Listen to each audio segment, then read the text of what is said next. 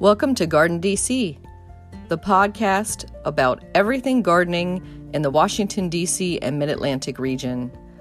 I'm your host, Kathy Jens. I'm the editor of Washington Gardener Magazine, and we're aimed at gardening enthusiasts, people who grow everything from edibles to ornamentals, natives to exotics. If it grows in our area, that's what we talk about.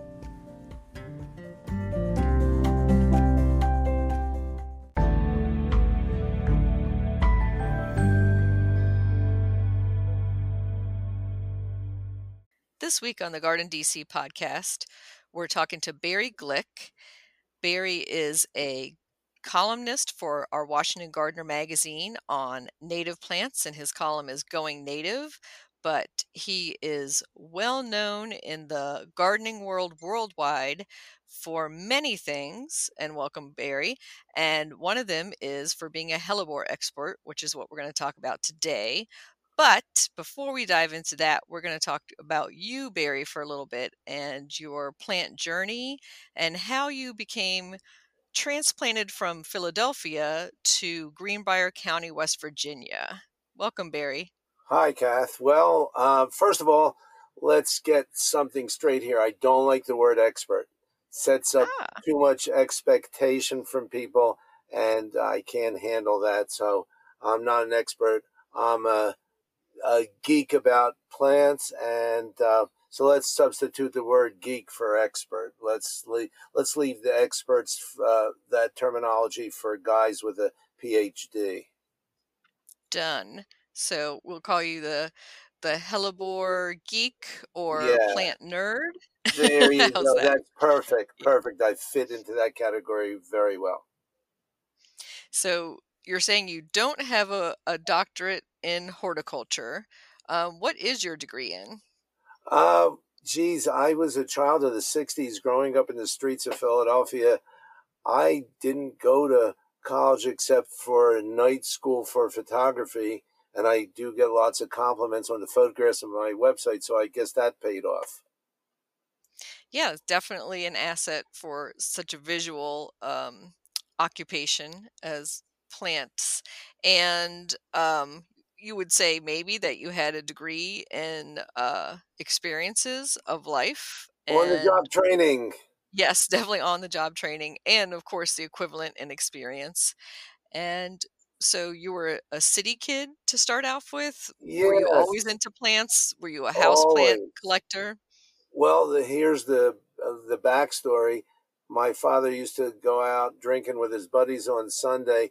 And one day when I was 5 years old, they could sell him anything. He used to bring home tape recorders, transistor radios, little televisions. And one day he brought home a 6-pack of tomatoes, a 6-pack of carnations, and a pack of radder seeds. And I could just say the rest is history. But the radishes are really what excited me the most, because we got lots of great radishes, and then some of them bolted and formed these really strange-looking seed pods. And I said to my mother, "What's that?" And she said, "Well, I think there are seed pods." And I saved the seeds and planted them next year. Of course, being F1 hybrids, they didn't come quite true, but they were delicious edible radishes. And I said to my mother, "I don't think I'm ever going to have to buy food again." So it worked out pretty good, and I am definitely what you would call a seed freak. I love collecting seeds from plants. I like hybridizing and making seeds. And we put out in the hellebore patch alone, and when I say patch, I'm talking about 6 acres, and we're only collecting seeds in a 1/4 acre because we collect about 150,000 seeds a year. And we put these 4x6, 5x8, and 6x10 polyester seed bags. They have to breathe. A lot of people start out putting little Ziploc bags and other things over the seed heads so they don't miss the seeds, because you can go from having a green, ripe hellebore seed pod, and I'm just using hellebores as an example. When you go to sleep that night and wake up the next morning and it's brown and the seeds have already fallen out, and then good luck trying to pick them out with a pair of 10-inch forceps out of the mulch under the plant or leaflet or whatever you have there. So we put on these seed bags, and it turns out the seed bags are mill-spun polyester, which lasts for years and years and years because they're ultraviolet stabilized. But unfortunately, the drawstrings on the seed bags are made of cotton, so they rot. So we use a clothespin, a spring-loaded clothespin, to hold them closed so the seeds don't fall out. And it looks like snow in July, because in February, March, and April, and May, we're pollinating. And in June, we put the seed bags on. July, we collect the seed bags and clean the seeds from the, well, it's the proverbial wheat from the chaff, in a what's called a clipper fanning mill. And it separates out all the leaf particles and dust, and you're bound to get all kinds of insects crawling into the bags. And after going through two different size screens that vibrate, at the bottom comes out of the shoot pure, beautiful hellebore seeds, which are about the size and shape of rice, except they're black. And that's the treasure. Then we sow them 5,000 to a 17 by 17, 5-inch deep Anderson propagation flat. We put a piece of hardware cloth over the top of it to keep the varmints out. And right now they're germinating beautifully. In fact, on my Facebook page today, I just put a picture of one of the seed trays germinating, and a caption was, "The eggs are finally hatching." So it looks pretty cool. I love all those little cotyledons. So you said 5,000 in a 17 by 17 tray. How many of those seeds germinate? Well, probably well more than half germinate the first year. The rest of them germinate the second year, so we're really careful about saving. In fact, I never throw away seed trays because things could germinate several years down the line. I remember how I found that out, and it was with a native plant called Actaea pachypoda. Actaea pachypoda is doll's eyes or wolfbane, and what I did, I remember finding a half a dozen plants in the woods up the holler from here, and collected the seeds. And it couldn't have worked out more beautifully. I was sowing them in a 288-cell seed tray, and I had 288 seeds from these 6 plants. I just, I couldn't believe it. So I sowed them and put them out in the woods. So Mother Nature took its course, because I was taught many, many years ago by one of the most brilliant people in the Rock Garden Society, who's long gone. His name was Norman C. Dino, middle initial C, Dino, D-E-N-O, who wrote a book on propagation from seed theory and practice, and covered 2,000 species. The book has been reprinted. I think it's on the on Amazon. You can find it. Norman C. Dino. And I used to get dot matrix computer printouts from Norm while he was editing the book before he even published it. And I remember calling him and telling him, I said, I had these aquilegia seeds, and I had them under lights at 70 degrees, the optimum temperature, I thought, and they didn't germinate. And I know I collected them fresh. And he said, no, you have to replicate nature. And that's the simplest thing. It's not rocket science. The seeds needed freezing and thawing. They needed to be where they would be out in the wild, freezing and thawing in nature. And what that does, that makes little minute cracks in the seed coat, and eventually water is absorbed, and the plants know that the temperature has warmed up and is steady and stable, and that it's time to germinate. Now, there are certain seeds that need a little bit of help beyond that, mostly seeds of the Leguminaceae family, which have a really, really hard seed coat and could be years before they germinate. Now, you can help that along by, and I realize we got far away from the Actaea pachypoda seeds, so I'll get back to that in a second.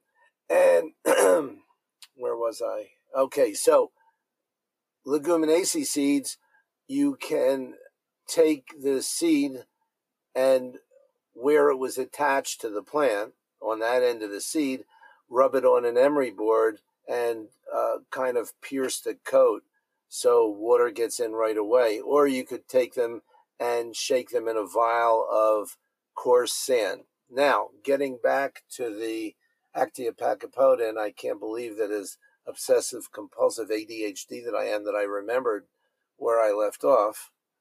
Give me a second to get my bearings in the story.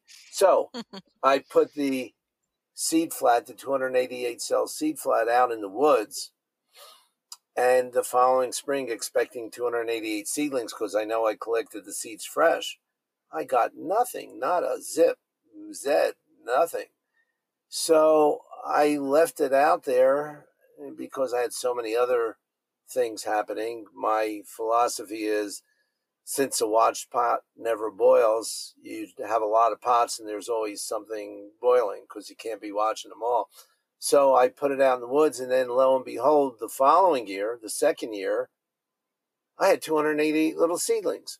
So what those particular seeds had to go through was 2 cycles of warmth and cold. So basically what I've done, if I want to germinate seeds like that, I'll put them in moist moss or vermiculite, put them in the refrigerator for 6 weeks, bring them out into room temperature for 6 weeks, put them back in the refrigerator for 6 weeks, and bring them out, and in 6 weeks they usually germinate.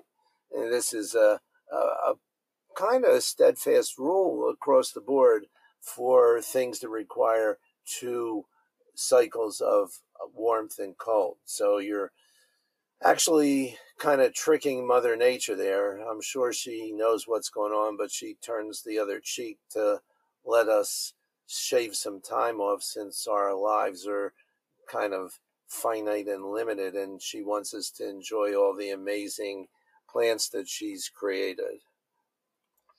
I love that description. And so that cold freeze-thaw process that you described, that some seeds require, not all seeds.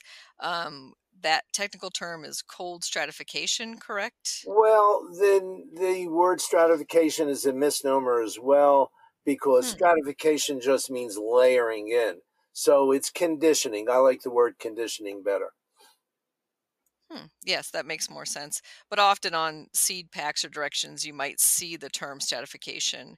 So you would know that that means it has to go through some type of winter exposure, whether you're creating it artificially or actually doing it for a whole season. Right, exactly. I'm a stickler for nomenclature and terminology, so I just call it conditioning. And clarity always helps.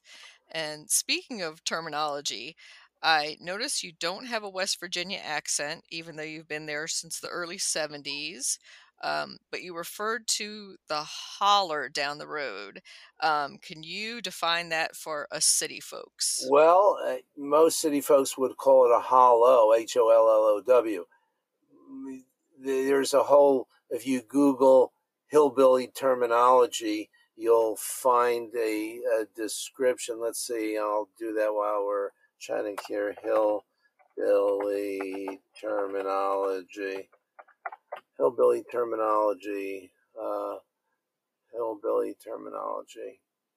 Let's see.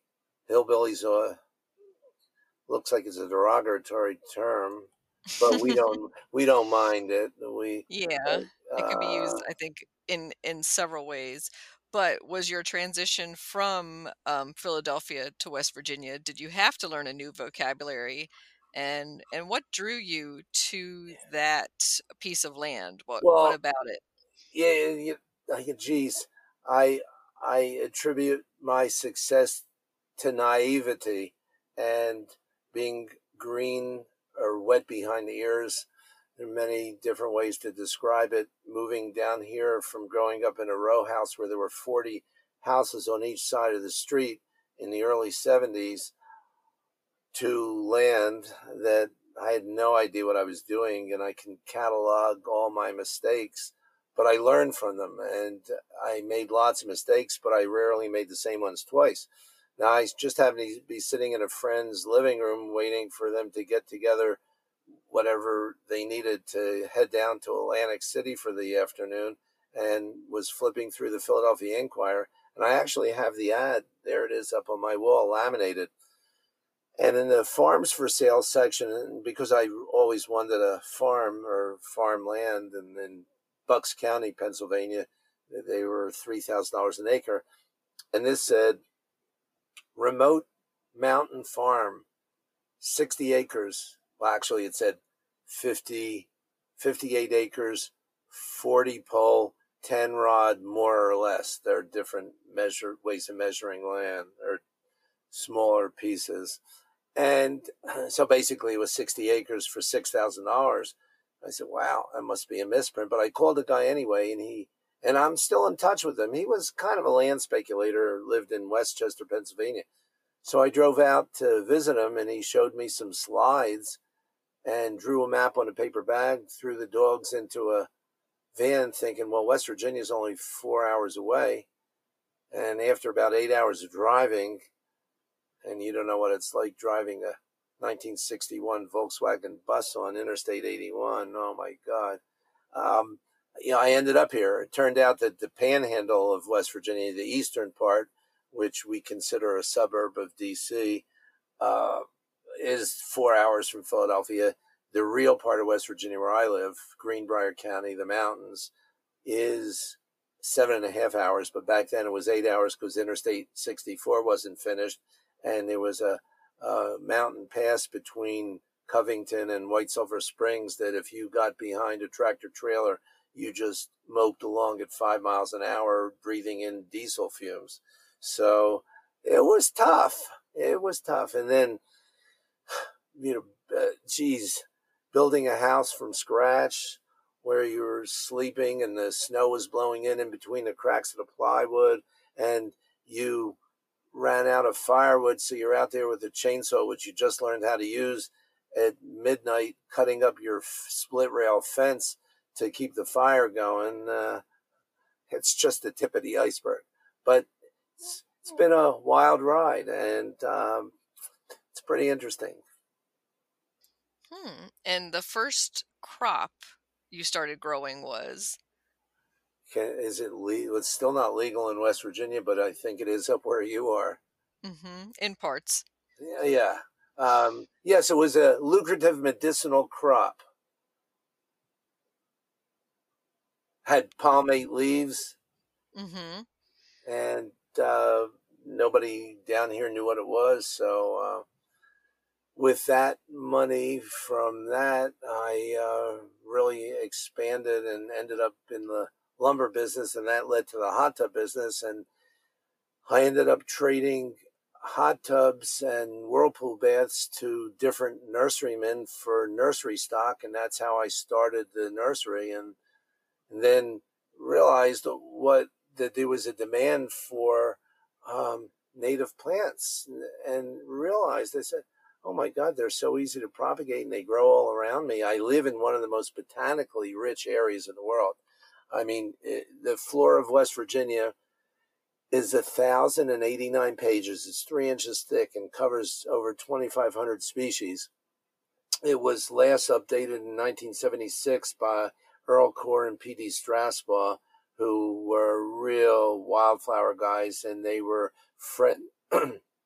friends of Edgar T. Werry, who lived up your way, who had a journal, a little newsletter pamphlet in the 50s about wildflowers. In fact, there's a plant named for him, Tiarella werii.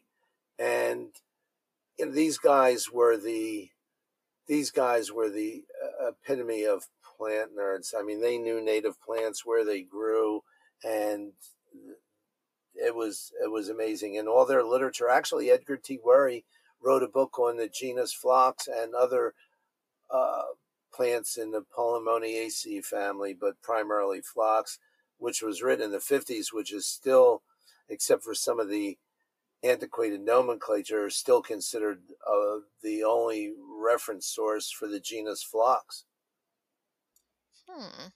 And back then, they were called wildflowers. I don't think that the term native plants was being used commonly. I don't think so. I think that they were considered wildflowers. That was the term. They're still considered wildflowers because they're not hybridized, although it's interesting. The guy, what was his name? Tradescant, who sent our native plants back to King George, and they ended up in England and Germany, and they took plants like our Phlox paniculata and our plants like Tradescantia virginiana, which was named after Tradescant, and they started hybridizing them over there. And there's probably about 50 Phlox paniculata that were bred in Germany from the plants that James Tradescant sent back to King George. Wow. And so that's one big part of your business, correct, is propagating from wild collected seed or seeds that you're propagating, obviously. Yes, I really like to preserve genetic diversity by propagating by seed. If you do plants from cuttings, there's really no genetic diversity there. And if there should be a disease on a particular plant that affects maybe 10% of the population, then that one plant, that all the plants that are made from that plant propagated vegetatively either by cuttings or division or tissue culture, they're all going to be susceptible to that disease. Whereas if you're growing from seeds from that population, only 10% of the plants are going to be susceptible to that disease. So we like to think that by propagating from seed, we are preserving genetic diversity. Mm-hmm. And for most of what you're growing and selling, you're doing it by mail order these days, correct? Yeah, I still get lots of visitors here, and I love visitors. I've had people here from virtually every country in the world, every at least first world country in the world. And I like the byline that you gave me in the magazine, that my garden is a mecca. I like that term. And I wanted to also ask you about your online business. So it's Sunshine Farm and Gardens, and that's the name of your property. What brought about that name? Oh, well, let's see. The first night I was here, a friend of mine gave me some orange sunshine LSD, and I saw the meaning of life in a rock. And again, I'll have to say the rest is history. So okay. It became Sunshine Farm and Gardens. And of course, because we're having our main talk today about hellebores, we probably do need to define that they are not native to the United States. Well, that's what I was going to say. They are. Every plant is native somewhere. Mm-hmm. And the hellebores are native to mainland Europe, but primarily all the species hellebores, most of them are native to the Balkans. Serbia, Croatia, Bosnia, the former Yugoslavia, that things like Helleborus purpurescens, viridis. I think viridis occurs in England. Helleborus fetidus is in the British Isles, besides being native all over Europe. So this is a good time to mention that in the old days, in the early times of hellebores, they were referred to as Helleborus orientalis, which is kind of a misnomer because what they basically are is a compendium, or let's say a hybrid of hybrids. For example, Helleborus purpurescens brings a purplish color. Helleborus viridis brings a green color. Helleborus multifetus brings a divided foliage. Helleborus multifetus, subspecies striacus, brings a really divided foliage. There is actually a species, Helleborus orientalis, which has two subspecies, the regular Helleborus orientalis, which is also from the Caucasus actually, has two subspecies. One is subspecies guttatus, which brings that beautiful red spotting to the white background of color, and Helleborus orientalis subspecies abchasicus, which brings a reddish early flowering plant to the palate. So When you see all these different colored hellebores, they're now known as Helleborus x hybridus. And it could be any one of them, infinite color, shape, and form. I mean, even the foliage is variable. So you could look at it, and if it's leaning into the really purple colors, say, no, it's got a big influence from Helleborus purpurescens, or if it's more greenish, then it's Helleborus viridis has more of an influence on it. One of the most desirable colors in hellebores and one of the most elusive is Helleborus odorus, which brings a yellow color to the mix. But Helleborus odorus is kind of a weak grower, so the plants aren't as vigorous as some of the rest of the colors. And I would think that most gardeners who might not be using their Latin would be referring to hellebores by their two bloom times, either the Christmas rose or the Lenten rose. Exactly. And what we're talking about so far has been the Lenten rose. If you want to talk about the Christmas rose, we're talking about one particular genus or species, rather, in the genus Helleborus, and that's Helleborus niger. And they have white flowers that flower around Christmas. Now, you may wonder why it has the specific epithet niger, which means black in Latin, when the flowers are white. Well, yeah, that always confused me. The roots are black. The roots are black, and they were used medicinally, even though most of the plants in the Ranunculaceae family, which is the buttercup family, most of the plants in that genus are poisonous to some degree, and people worry, oh, I don't want to grow hellebores because my dogs will die. I said, well, you know, I had 5 dogs at that when I started growing them, and no dog would eat a hellebore because they're bitter and acrid. I mean, that's why the deer don't eat them. They have a principle in them that protects them. And yes, if you sat down and pretended they were spinach and made a wonderful salad with Kalamata olives, put a little olive oil and balsamic vinegar on it, you still wouldn't be able to eat it because they taste terrible. I've taken a bite out of them.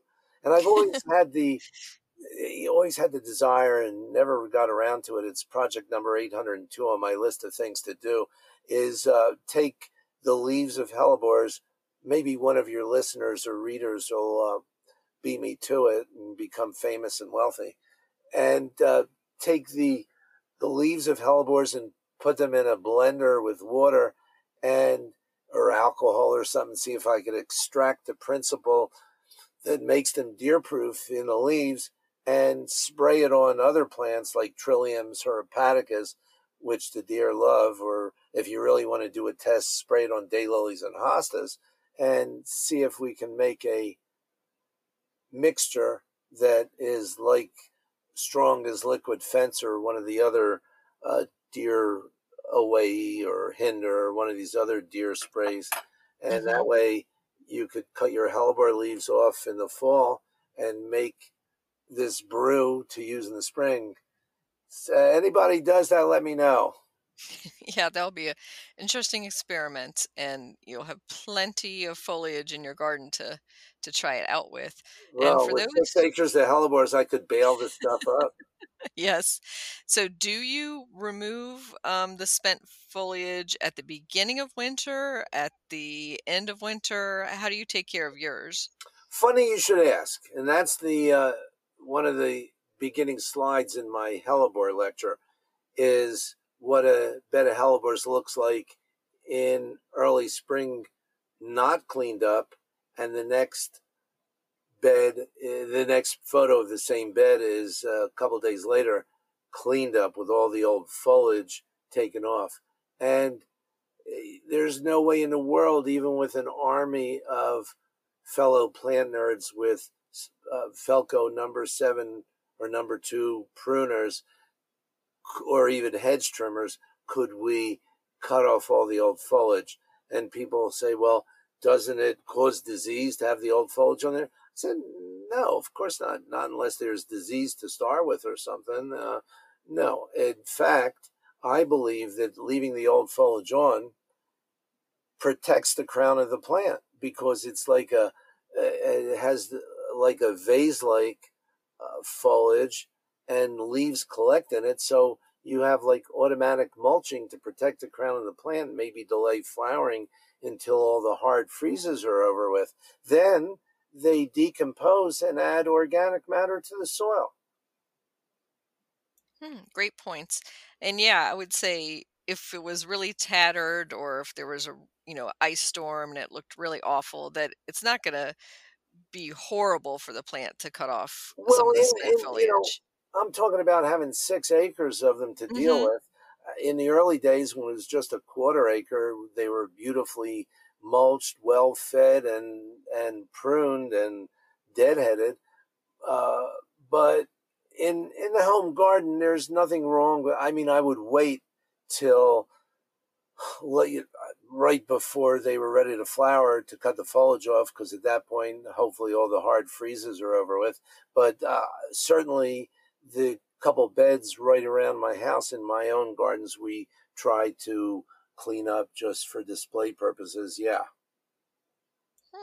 And for those not growing hellebore, which I can't even imagine, let's sell them on them, Barry. So let's talk all the attributes and benefits of the hellebore. So first off, evergreen, right? Yes. That's kind of a misnomer as well. Here in zone 5, they can get, let's say this. Okay. We consider them shade plants, but in their native habitats, they're really meadow forbs. They grow in meadows, and the meadow grasses and forbs come up and shield them from the sun as the season comes on. In the early spring, late winter, early spring, the sun isn't that strong, but later on, they need a little protection. If you grow them in full shade, which I do because I have, out of 60 acres here, about 45 acres are deep shade woodland, the foliage looks great all year round until it's ready to be replaced by the old foliage, kind of pushes it out of the way. Now I have several beds, and I'm looking out the window at them, in full sun, and they get the morning, noon, and evening sun. The late afternoon sun is brutal on them, and they look phenomenal. And in the early spring, they produce more flowers than the ones grown in the shade. And for division purposes, they produce more underground growth than the ones in the deep shade. But come the end of July, the foliage starts getting a little burnt and beat up and tattered. So we're going to call them as evergreen as a herbaceous plant could probably be, right? And certainly deer-proof, which we've already established. And then they have several months of bloom when most everything else is not blooming. So late winter into early spring. Yeah, the flowers just hang on. And even as they fade, even as the color fades, they take on this pastel look to them. And a lot of people, in fact, one fellow, a very good friend of mine, Bob Woolham, who does the DuPont Circle Farmers Market every Sunday and has people lined up to buy his flowers. He has a really neat farm in Jeffersonton, Virginia. And he loves the seed pods on the hellebores, which can be very ornamental. And he sells cut hellebores. He was like my first cut flower grower to buy hellebores, and now I work with almost every member of the association, especially cut flower growers, which Bob and Alan Armitage and John Dole at NCSU pretty much started many years ago. And he loves the seed pods, and I do too. Those beautiful swollen appendages, sometimes with a little curly cue at the end of each capsule. They're beautiful. I agree. And I love having them stay on in the garden for months at a time. Yeah. And I would think another thing that makes hellebore such a great garden plant is low maintenance. And I don't believe I've ever fertilized mine. Do you fertilize yours? I do the ones in pots in the greenhouses, and we grow 100,000 2-inch pots a year, and then they're in the supply chain. Then they get bumped up to 5-inch pots. We also sell bare root divisions to all the cut flower growers by the 100. But the ones in 2-inch pots, since they're in what we refer to in the nursery business as, and I'm using air quotes, artificial media, because the only thing that's artificial in there is the perlite, because you have in a good perennial mix, and hellebores like a well-drained perennial mix if you're going to grow them in a pot, and in the ground too, they like, and it sounds like a contradiction in terms, rich, moist, organic matter, but well-drained. They don't. It's the only way I've ever been able to kill a hellebore is by planting it in a spring or a puddle. So in the pots, we have what, again, here come the air quotes, artificial media, which is basically 65% composted pine bark, which we know is organic, and about 30% peat moss, which we also know is organic, and the rest is perlite, which is a puffed volcanic rock that creates air spaces and helps with the drainage. So even though we refer to it as a inorganic artificial media, it is pretty natural. Now, it has to drain well. So we use what we call a wetting agent, because with all that peat moss on there, peat moss doesn't hold water well. So we use a wetting agent. And when we first transplant them, we use a 9-45-15 fertilizer, which is 9% nitrogen, which creates top growth, 45% phosphorus, which produces roots. That's why it's so heavy on phosphorus, and 15% potassium. And the 45% phosphorus creates really good roots. It's called the plant starter formula. And then after that, we switch off to, and this is liquid fertilizer. Basically, what we do is we'll take 10 pounds of the powdered fertilizer, mix it with 5 gallons of water, and then that concentrate gets proportioned out by a machine in each greenhouse at a ratio of 100 to 1. So they're getting 2,400 parts per million nitrogen. This is way too much information for the average grower, but I mean, this is like a pre-programmed wrap for all the growers that ask me for advice. You know, I just press a button and it just flows out of my mouth. But basically, in answer to your question, the ones in the ground with 6 acres of them, we don't have time to fertilize them. So they're just doing incredible on their own. And even though the soil in my woodlands is a pH of about 5.5, hellebores in their natural habitat grow on limestone. And that's another testament to their wide range of situations, how they'll tolerate anything, because here you have a plant growing in an acid woodland condition that normally grows in a limey meadow. So you can really push the hell out of them, and they reach their limit when you plant them in a running spring or a puddle. Yep. So extremely widely adaptable to different growing conditions. And as you said before, they can go from part sun to full shade, and take a lot of different abuse, even the occasional foot traffic, I think.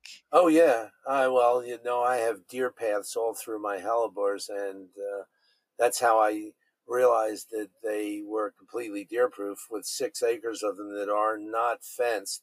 They've never taken a single bite. Yeah, and I hear from some of my readers that the hellebore also make good deer beds, that because they can't eat the hellebore, that's where they bed down in.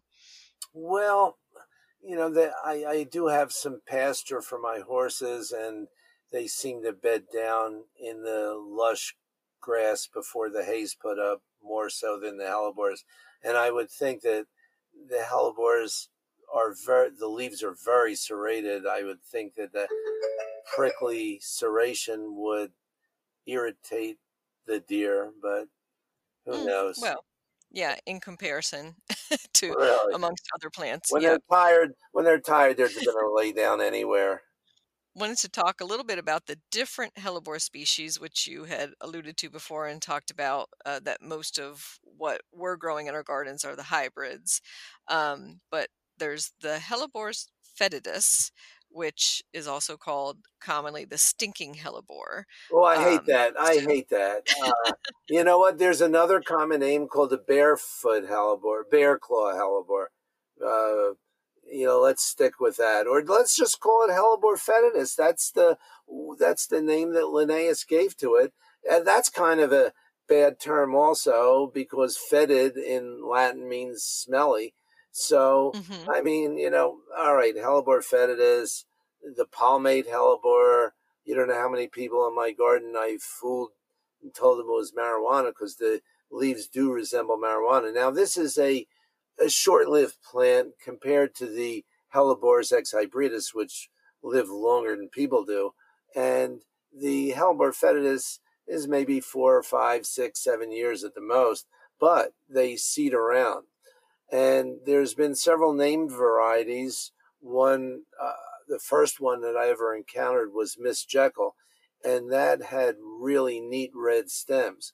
But I've found lots of other seedlings, and I found silver ones, and I used to have them all kept separately, and used to keep the seeds separate, and I just said to hell with it, and I let them all mix together. Now you get a really neat variable mix. Now they prefer even better drainage than the Helleborus ex hybridus, and they like a little bit of sun. And on your website, I was looking at a hellebore I've never grown or encountered, I don't believe, called lividus. Okay, well, that's lividus is a non-hardy species. It grows in the warmest parts of England well. So what they've done is they've taken lividus and bred it with Helleborus argutifolius, which used to be known as Helleborus lividus corsicus. So the crossing of Helleborus lividus with Helleborus argutifolius makes Helleborus x sternii. Then they've taken that x sternii and crossed it with niger, the Christmas rose, and that's all the hellebores that you see at Lowe's and Trader Joe's growing in pots that all flowered the same exact time. They were produced by a couple guys who actually came to visit me when I first got started in hellebores, named the Huger brothers in Germany. And those plants are all produced in tissue culture. They were originally bred by a family in England, the Tristans, who were brilliant, brilliant hellebore breeders. And the foliage is incredibly marbled, and the flowers are huge. The plants are kind of short-lived because I think because they're such interspecific crosses. And when I say interspecific, that I mean the term interspecific means between different species in the same genus. So like I said, you have Helleborus lividus, which isn't hardy, bred with Helleborus argutifolius, which produces Helleborus ex sternii, which is hardy, and then they crossed that back with Helleborus niger and came up with the current strain. I'm trying to think of the names, kind of Ivory Prince. That was the first one. I was going to say Ivory Prince and Joseph Lemper, which is Joseph Lemper, is another beautiful one you see a lot. And they're usually, again, sold in pots at, local supermarkets and big box stores around Christmas time. Well, they're like Easter lilies and Easter cyclamen and things like that. Now, that people just toss away, azaleas, potted flowering azaleas. They sell them at Walmart or Trader Joe's or something in flower, or Lowe's or Home Depot. And then, people keep them for the couple months that they're flowering, and then they pitch them. Of course, they could be kept alive if you wanted to keep dividing them. The Easter lilies can go in a garden. I think that's Lilium formosanum. And it can become a hardy garden plant. The cyclamen are cyclamen persicum, which people grow for the beautiful flowers, and then the flowers disappear, the foliage disappears, and they have a bulb in there and they think it died and they toss it, or they keep watering it and it rots. If you have a cyclamen, or the true pronunciation is cyclamen, and it's done flowering and loses leaves, just, you know, let it stay dry. I mean, that tuber is totally full of water and can last and last and last. You know, if the top of the soil in the pot is bone dry, you give it a little bit of water, maybe every couple of weeks or a month, but you don't want to keep the soil wet. And then the following spring, it'll come back and you'll have that cyclamen again. And in fact, you can even collect the seeds from it and grow them on. And they germinate the first year and produce a flowering-sized plant pretty quick. Yeah, that's great points. That a lot of things that we consider disposable plants aren't necessarily that. They can be propagated outside or planted straight out, like the supermarket primrose I just bought today. And I usually let them flower until they stop flowering inside, and then I just pop them outside, and they've come back annually for me and bloomed again and again. Well, they are, you know, one of the varieties of the Primula. And you know, I'm still a member of the Primula Society, and they hold on a second. I'm waiting till this call stops ringing. There we go. One of the varieties, and I'm trying to think of which one it was. It wasn't. Maybe it's Opconica. It's an annual, or as we say, temperennial, which is basically a short-lived perennial.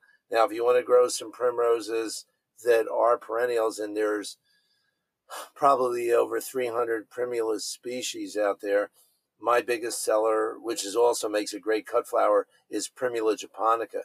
And I have an incredible color strain of Primula japonica that I sell out on every year that is everything from pure white, which used to be from my original strain of one that was developed in England called Posford's White, and another one called Miller's Crimson.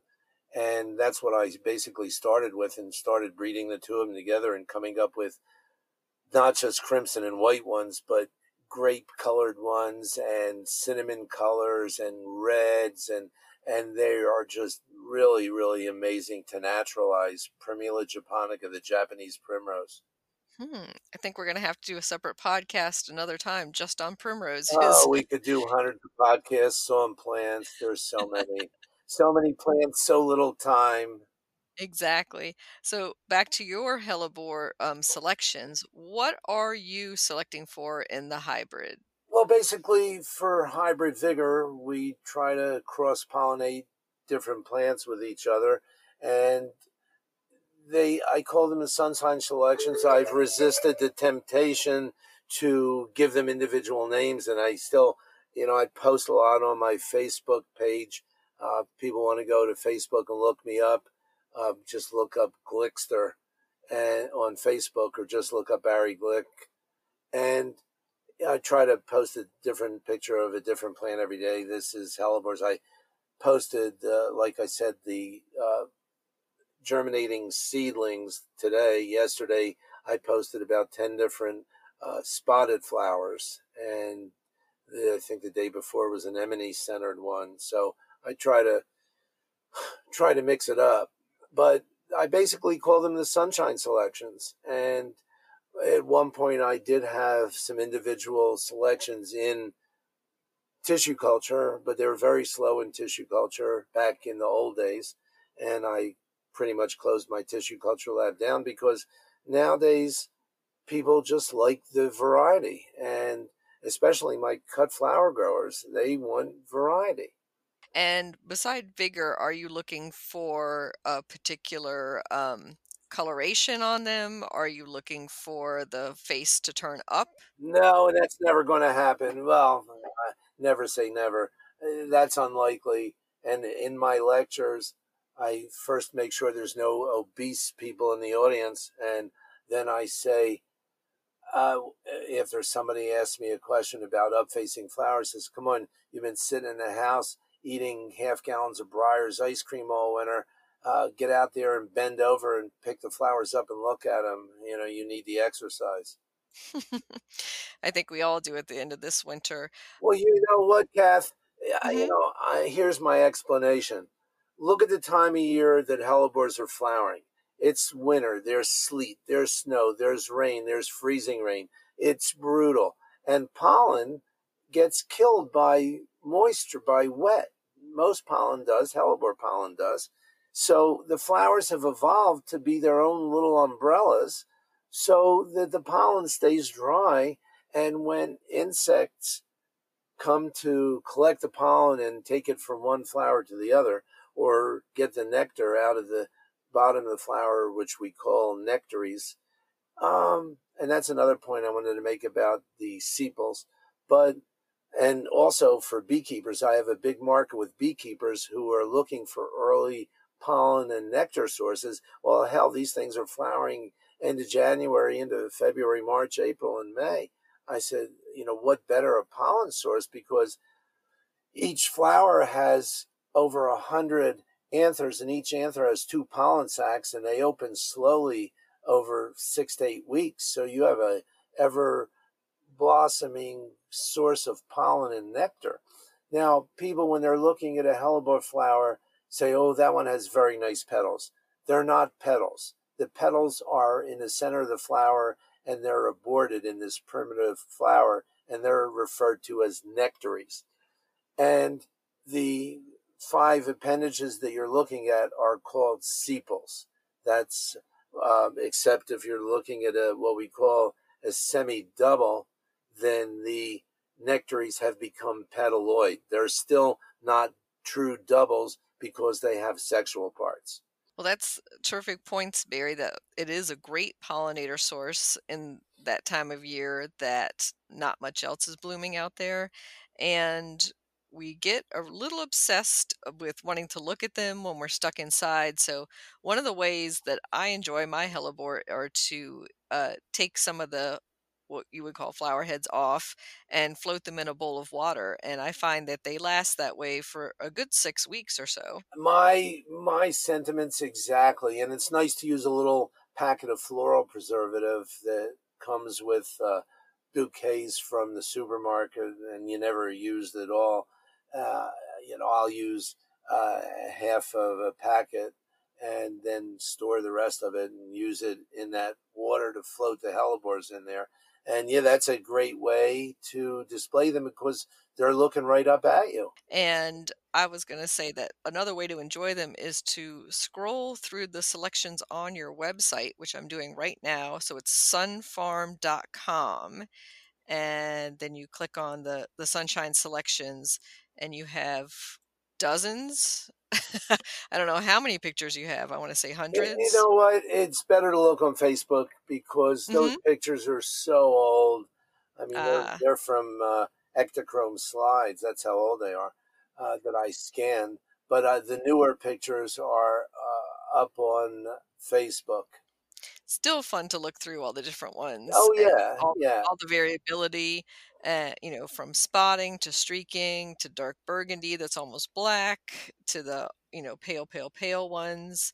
It's just a great, very variable flower, which I guess when you have the seedlings that you're raising, is each one a surprise? Yes. Oh, that's the greatest thrill of all is seeing one bloom for the first time. And from seed to bloom, how long is that? 3 to 5 years. So a little bit of an investment. It's not like growing annuals or vegetables. That's how we gardeners kind of try to fool the angel of death, because we have so many unfinished projects going on that I think the angel of death says, oh, we'll wait another year or two for that guy. He's got some stuff he's waiting on. So and you see most gardeners live a long, long life. I think it's because it's a combination of, well, here, especially in the mountain state, West Virginia, hiking up and down hills, because I have gardens at different levels and different elevations all over the farm. But also, most gardeners are pretty healthy, health-oriented, very conscious people. Wouldn't you say? And it's, yeah, a lifestyle that lends itself to the healthy So it's kind of a chicken and egg thing, but then it can also make you more healthy by pursuing it. Just look in the mirror, Kath. So thank you so much, Barry, for letting us pick your brains about everything hellebore. Any last thoughts to leave our listeners with? You know me, I can talk all day, but I'm getting hungry and thirsty. So, and I got to go put some wood on the furnace and make sure that the house is nice and warm tonight and go for a little hike. It sounds like a lovely winter evening. When you need mealtime inspiration, it's worth shopping Kroger, where you'll find over 30,000 mouthwatering choices that excite your inner foodie. And no matter what tasty choice you make, you'll enjoy our everyday low prices, plus extra ways to save, like digital coupons worth over $600 each week. You can also save up to $1 off per gallon at the pump with fuel points. More savings and more inspiring flavors make shopping Kroger worth it every time. Kroger, fresh for everyone. Fuel restrictions apply.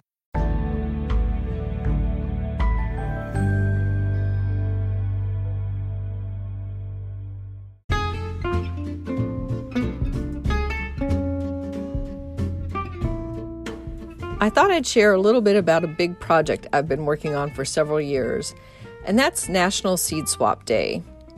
I started National Seed Swap Day back in 2006 as part of the promotion for our Washington Gardener Magazine annual seed exchanges, and I had it named an official holiday for the last Saturday of January every year. After that event's success the first year, seed swaps in other cities started to be added to it, and we started a National Seed Swap Day website called seedswapday.com, and you can find seed swaps all across the nation and now in other countries as well listed there. Of course, this year due to COVID, a little bit of wrinkle in there, in-person seed swapping, maybe not the best idea. But we're going to explore that, and what we're going to do is have a live session on YouTube and Zoom on Seed Swap Day itself. This year it's January 30th, a Saturday of course, and it'll be from 2 to 4 p.m. Eastern Time, and I'm going to have special guests, seed experts. We're going to talk about everything seedy, and we are going to talk about how you can safely have a seed swap in a pandemic, and other ways that you can swap seeds if you cannot safely get together. So I hope you'll join me for that, and we will have details on how to do so at seedswapday.com shortly. And happy gardening.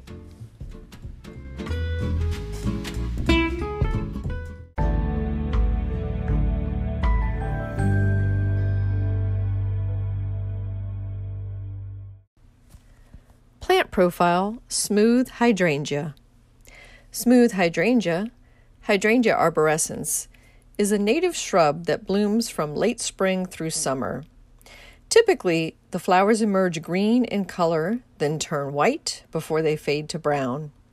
Newer introductions have added shades of pink to the color selections available. These include Invincibel ruby, Invincibel mini mauvette, and Invincibel spirit.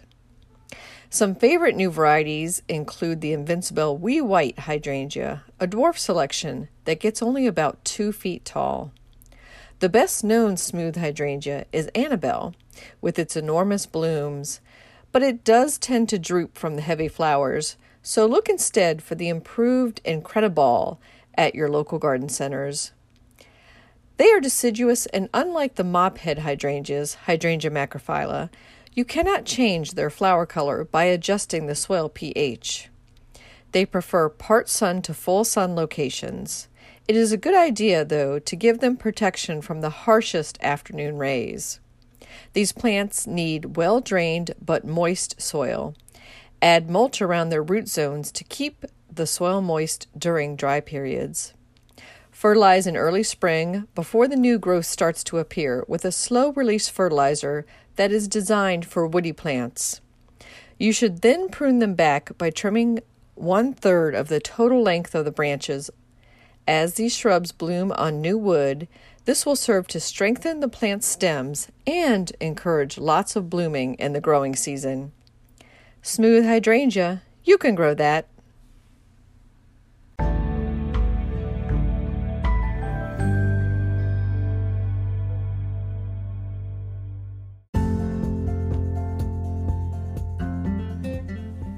Thank you for listening to Garden DC. You can become a listener supporter by going to anchor.fm/Kathy-Jents/support. For as little as 99 cents a month, you can become a listener supporter and we'll give you a shout out in a future episode. Another way to support Garden DC is to go to WashingtonGardener.com and subscribe to Washington Gardener Magazine.